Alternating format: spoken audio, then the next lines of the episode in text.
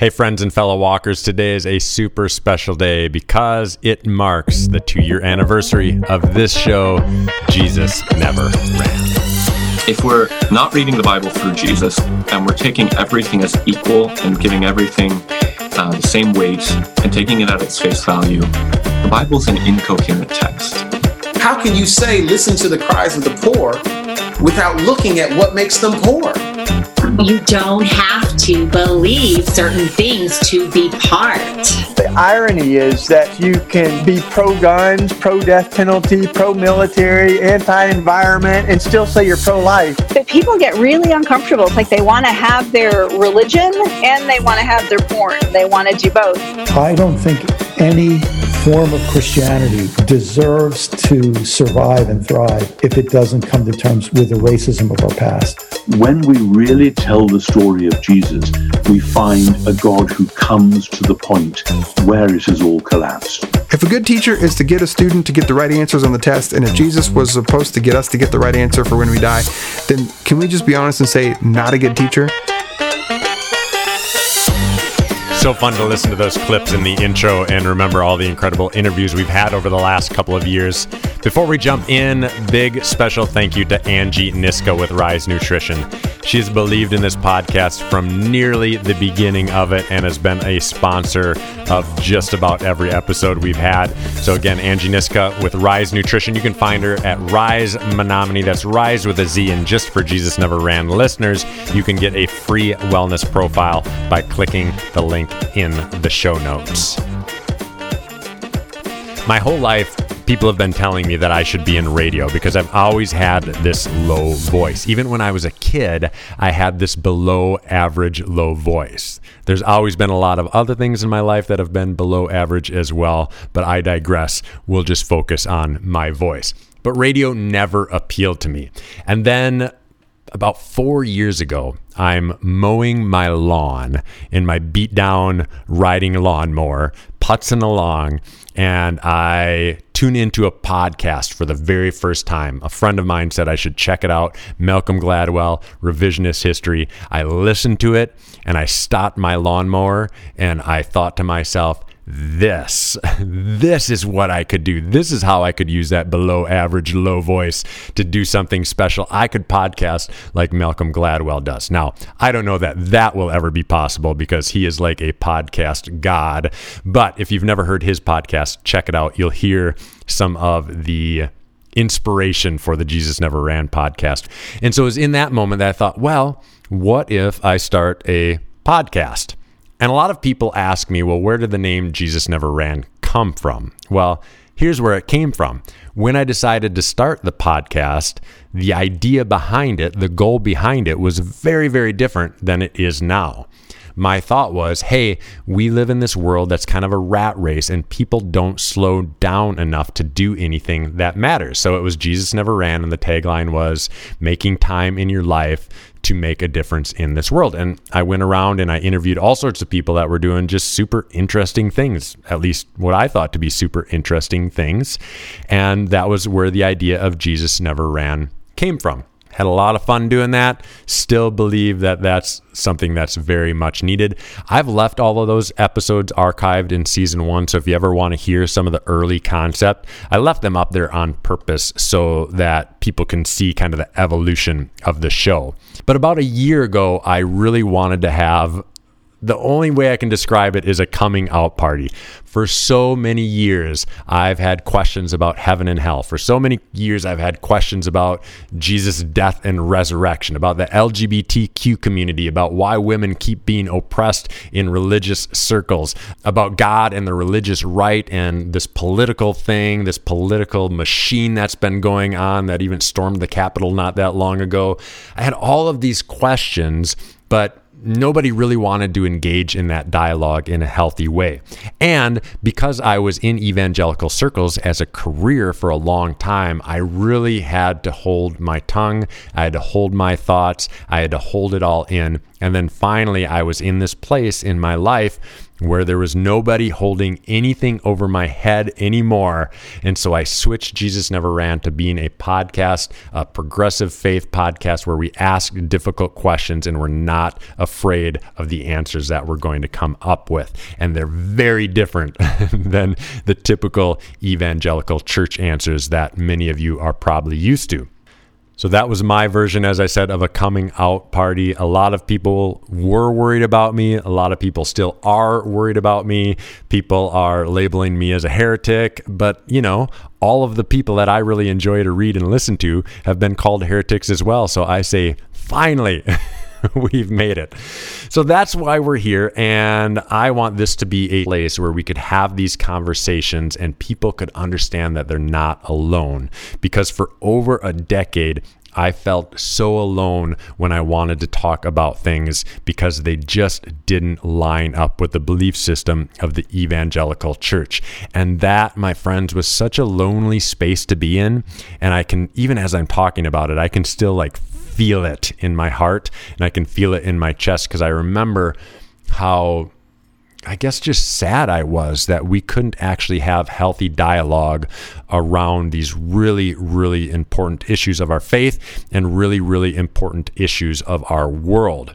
And I was really getting frustrated that Christianity, at least the Christianity that I was a part of, were best known for three things. Number one, they were known for being anti LGBTQ. So, if somebody knew that I was a Christian, especially if somebody knew that I worked at an evangelical church, they would naturally and rightfully so believe that I believe that gay people were going to hell, or at the very least that gay people that in people in the LGBTQ community were sinning. Number two, to be a Christian, to be an evangelical Christian, you had to be a Republican. I'm telling you that I grew up in a very liberal home. When I became a part of the evangelical church, nobody said this out loud, but it was very much understood that I was supposed to vote Republican. It wasn't hidden, even though it wasn't said outright. And then the other thing is that to be an evangelical Christian means that you are anti abortion. And these are just realities. We don't have to pretend like they're not. These are absolute realities in the majority of the evangelical Christian church in America today. Here's the issue. The issue is if we look at them, specifically the LGBTQ issue. And we could go one step farther and talk about women in ministry, which is another issue in the church as a whole and the evangelical church. But these are civil rights issues. And as soon as I started thinking that way, as soon as I started realizing, hey, wait a second, I'm a person who believes so much in justice, yet I'm a part of something that is what I would say causing a civil rights issue in our world. That's when I really started having a problem the Christianity that I dream of being a part of, the reason that I haven't just tucked my tail and ran away from it all because I can tell you I've been tempted to do that so many times and just say I'm not a Christian, I don't care about any of this, I just don't even want to talk about any of it. That that temptation is there and you've probably felt it as well. But the reason that I've never done that is because I just believe there's so much better that we can be a part of. And I think that better would be a Christianity that is pro love, first and foremost, that's pro humanity, and that's pro inclusion, because that's what I believe Jesus stood for.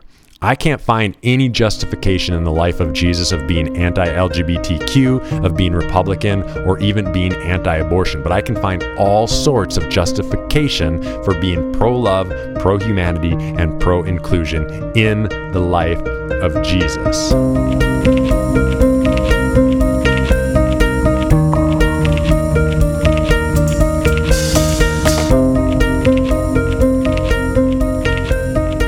It is so very easy to be against something. It's a bit second nature to be against other people if we're really honest with ourselves. When somebody wrongs us, we want to be against somebody else. When somebody is against us, we want to turn and do the same thing towards them. That's the easy answer every single time. But it's not something that Jesus stood for at all in the history of the church, in the history of religion as a whole, an unfortunate reality is that we have done a great job of creating common enemies. Common enemies are a great way to get a lot of people in your church doors. It's a great way to raise a bunch of money and build really amazing buildings, but it's a horrible way to bring the kingdom of heaven down to earth. And it's an impossible way to show anybody what Jesus looks like. Jesus stood for love. Jesus stood for inclusion. Jesus stood for everybody gets to be a part of this. So as soon as we create common enemies, we are putting a rift in between ourselves and what Jesus stood for. The best way I can think to describe this is through my experience with an amazing organization called Rachel's Challenge. Rachel's Challenge is an organization that was started by the father of Rachel Scott. Rachel Scott was the first kid that was killed in the Columbine High School massacre about 20 years ago if my daughter was killed in the way that Darrell Scott's daughter was killed, you better believe I would want to be against some things. And one of those things I would definitely want to be against is gun violence. And I would probably become some super advocate against guns because his daughter was killed by a semi automatic weapon that should have never been in the hands of teenage boys coming onto the property of Columbine High School. But Darrell Scott is an incredible man. And the reason that he's an incredible man, one of the reasons he's an incredible man amongst many others, is that he knew that the solution to the problem that killed his daughter was not to be against something, but to be for something. He started an organization called Rachel's Challenge, which I now have the great honor to speak for and travel around this wonderful country and to tell students this incredible story of this amazing young woman. And what we do is we tell a story about a young girl who was for people. She was for love. She was for kindness. She was for compassion. And what Darrell Scott has shown me through Rachel's challenge and through the training that I have to go through is that if we can be for things, there will be change. As soon as we decide that we're going to be against things, there will be resistance. And so, my hope is that as we move forward in our faith journeys, that we will start to refuse the temptation to be against, and we will start to accept the invitation of being for. Do you guys remember those of you who were around at this time? Because I know I have some young listeners of this podcast as well. But most of you, I'm guessing, can remember the day when 9 11 happened. And you can probably even remember that whole year afterwards there was very much so this anti Muslim sentiment that was going out. And the Christian church was happy to raise that flag as well. We know what's right. We know what's best. Those evil Muslims, those are the people that we have to go and become against. That was our common enemy for a number of years, not just as the church, but as a country as a whole. So during that time, I was at the park with my two kids. They're now teenagers. At the time, they were young, and my wife. And we were playing at a park, and there was one other family at the park. The other family had a couple of kids as well, and their kids were playing soccer. And so, very naturally, my two girls went over to their children and just started playing soccer with them because kids don't care what religion you are. Only adults care about that stupid crap. And so our kids start playing, and we're literally the only two families at the park. So naturally, we just move over by the other parents and start talking. And we really hit it off. And I could tell, or at least I could assume pretty safely based on the way that they were dressed, that they were people who were Muslim. And as we talked, that became obvious. And we shared that we were Christians. They shared that they're Muslims. And what we decided that the best thing that we could do moving forward was to have dinner with one another. So invited them over to our house for dinner. They brought some traditional food from where they originally were from, which I believe was Saudi Arabia, but don't quote me on that.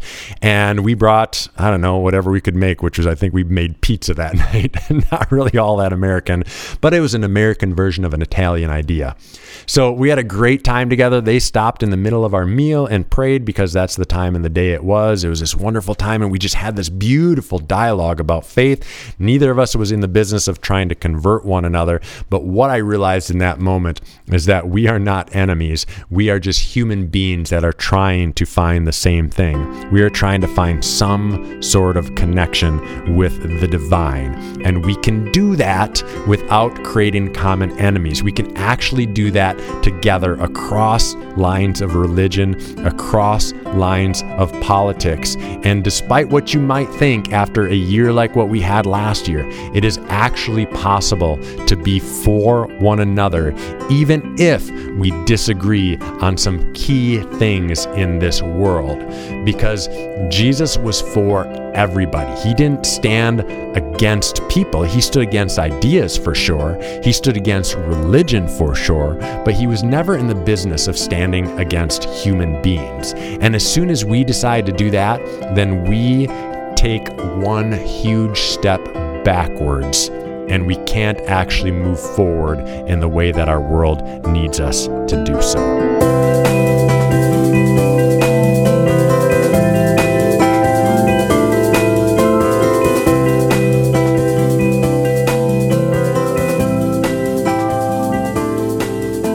This past year, we've spent a lot of time asking a lot of difficult questions and really engaging in a healthy dialogue about what it looks like to deconstruct our faith.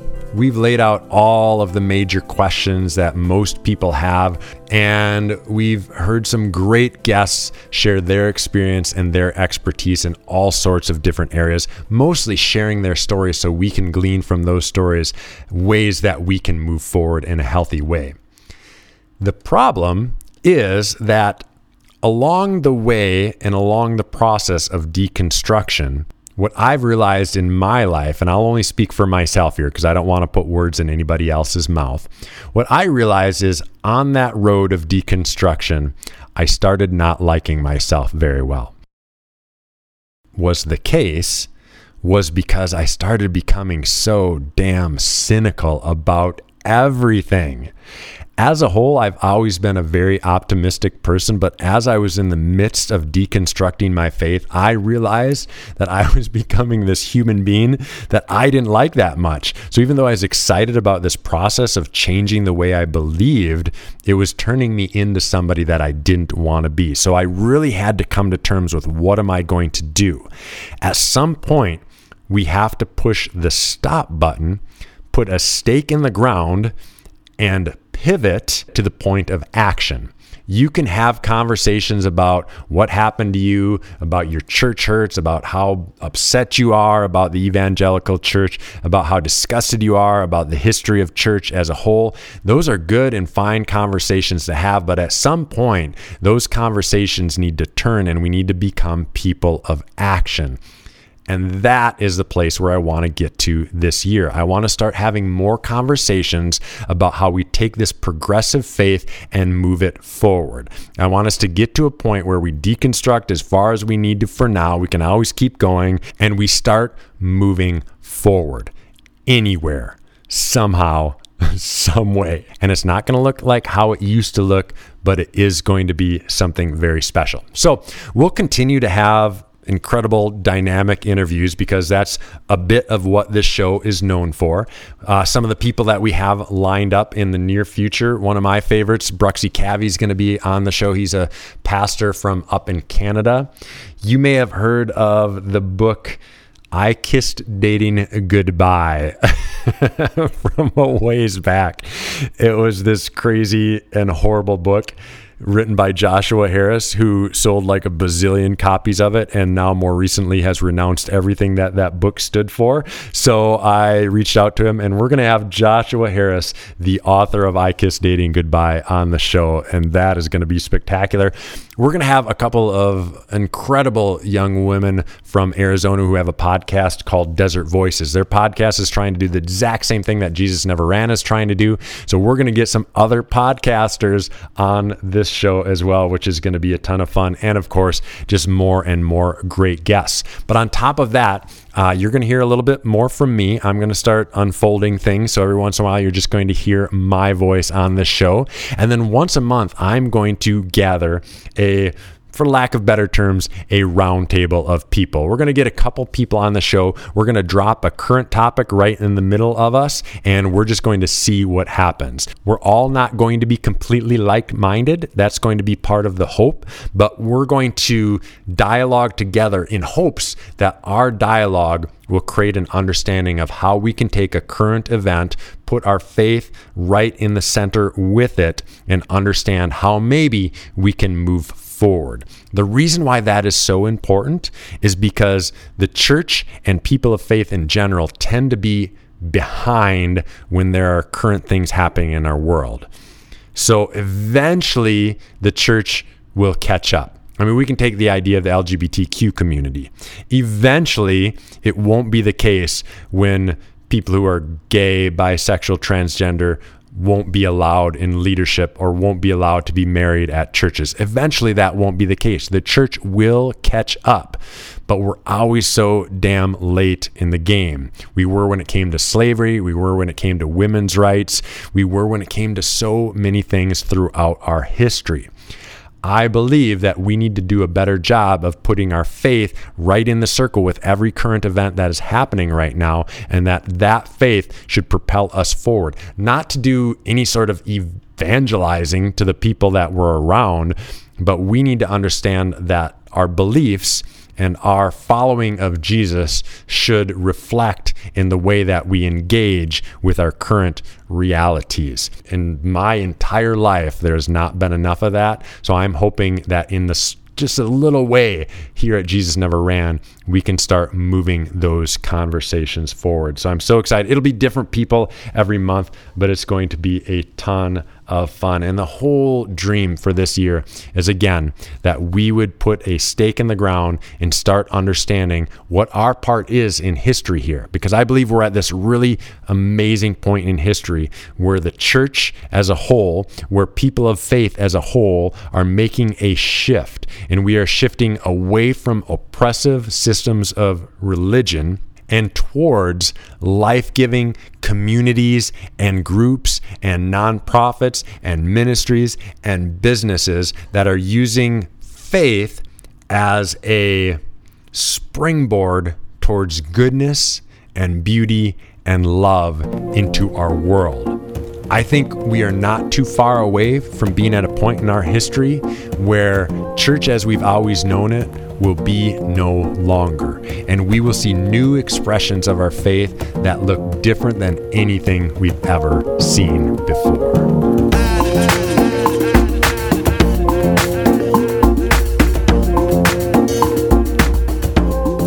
There are three things I think, probably more, but there's three things that I'm going to point out that are happening right now that are going to radically change the way our society is in the not too distant future. And will also radically change the way our expression of faith is experienced in the near future as well. The first is that the generation that is coming up, I have two teenagers, that generation, they think wildly different than any generation has before them. Specifically, the point that I want to make is that the idea of being against somebody because of the color of their skin, because of their gender, because of their sexual orientation, any of that, that concept to the generation coming up underneath us is so foreign. And when they get in places of leadership, when they start businesses, when they become our educators, I mean, things are going to change when they become our pastors, when they become our nonprofit executive directors, when they become the next new musicians and actors and artists out there. I'm telling you, our society is going to change. And I don't believe that it is possible for that group of people to move into adulthood and our society to keep from changing. And I couldn't be more excited about it. Another thing that is going to change the reality of our society as we know it for the better, and also our faith communities and faith expressions, is the reality that by the middle of this century, experts are projecting by the year 2050, non white Americans are going to outnumber white Americans. Slowly but surely, white Americans are going to become the largest minority in the world. And I hope that doesn't scare you because all that means is we are going to become more and more of a diverse country, and that can only be for the better. The final thing that I want to point out, and there's so many other things I could put out here, but the final thing that I want to point out is that we are in the midst of seeing women take more and more spaces of leadership in our world, in our government, in our churches, in our businesses, all over the place. And that oh my gosh, is such a great thing. It's a long time coming. It's going to radically change the way that things go. Men have messed up this world for long enough. We need more women in those leadership roles. And as more and more women rise up to the place that they've belonged for a long time, it's going to change so much for the better. And it's going to be amazing. And we're all going to be better for it.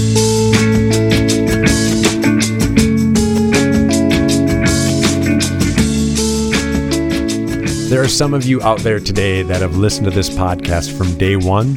There's others of you today who maybe this is the first Jesus Never Ran podcast you've ever listened to. However, many you've listened to, however long you've been in this journey with me, I just from the bottom of my heart want to say thank you because this is just my passion being poured out into this microphone. And I'm so excited that we've been around for two years and hopefully have decades in front of us yet to come. I am believing that Jesus Never Ran is going to go beyond just being a podcast. I have all sorts of plans and ideas, things that I will unveil as they come about and as they become a reality. And uh, you can be sure that if you're listening to this podcast, you will be the first people to hear about whatever those next steps are. And whatever they are, they're going to be collaborative. They're going to be things where we're linking arms with other like minded, progressive Christian people who are desiring so much for love and inclusion and acceptance to be a part of our faith journey together.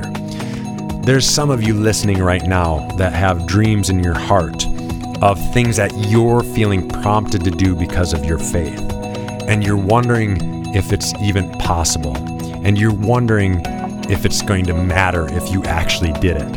And all I want to say to encourage you is that you'll never find out if you don't try. You'll never find out if that dream that you have to bring more love into our world will become a reality unless you somehow step out in faith and do it. I'm the type of person that literally quit his job and just dove in headfirst.